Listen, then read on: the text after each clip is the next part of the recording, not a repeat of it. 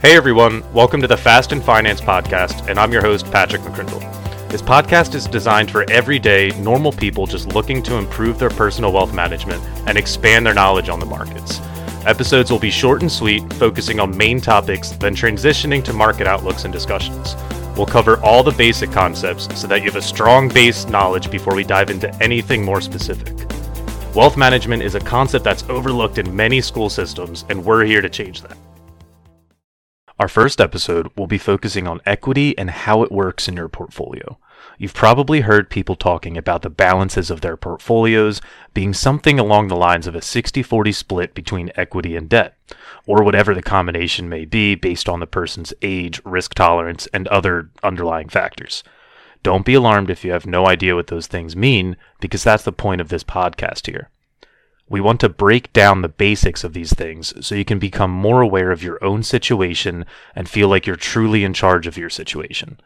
We're just going to dive right in and start speaking on asset classes. Think of these asset classes as a basket, if you will. Of course, you can either put all your eggs in one basket, or asset class, or you can spread those eggs out and bring some diversification to the table. One of those baskets being equity. So let's break this class down and get a solid understanding of how it works. So, diving right into equity here, I think we can all understand that companies and corporations need to do some sort of fundraising to operate under such massive scales, right? Rather than taking interest heavy business loans, companies can raise money from the public.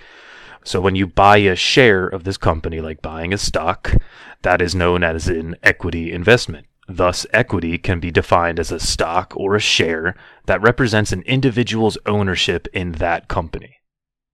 So, next, I want to talk a little bit about diversification with equity.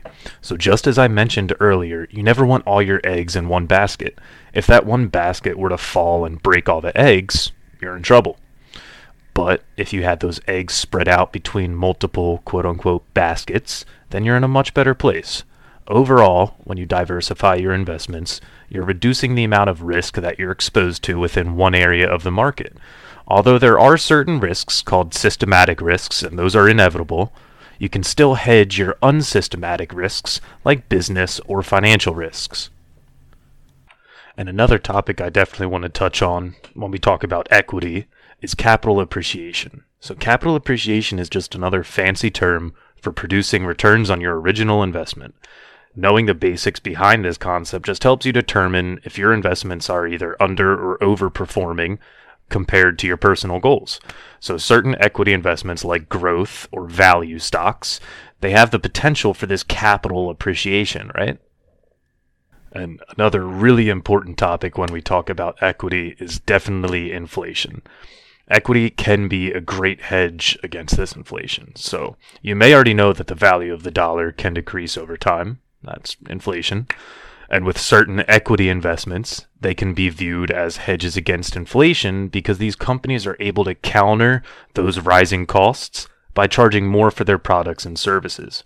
So, if the company is showing growth during periods of inflation, it is possible that their stock can grow at a similar rate, hence that hedge against inflation. And last but certainly not least, I definitely want to touch on liquidity when it comes to equity. So when we speak about liquidity investments and equity specifically, we refer to how fast that investment can be bought or sold without substantially impacting its price, right? So, for example, a stock with very low liquidity may be difficult to sell, and if you can't sell it right then and there, you may be in for a bigger loss than you expected. Of course, everyone has different risk tolerance, objectives, and situations, so these liquidity levels can be different for everyone. Older individuals may want liquid investments as they're nearing retirement, whereas a 25 year old investing for their retirement does not have to be highly liquid since they have no need for the funds anytime soon. All right, that wraps today's episode of Fast and Finance up on equity.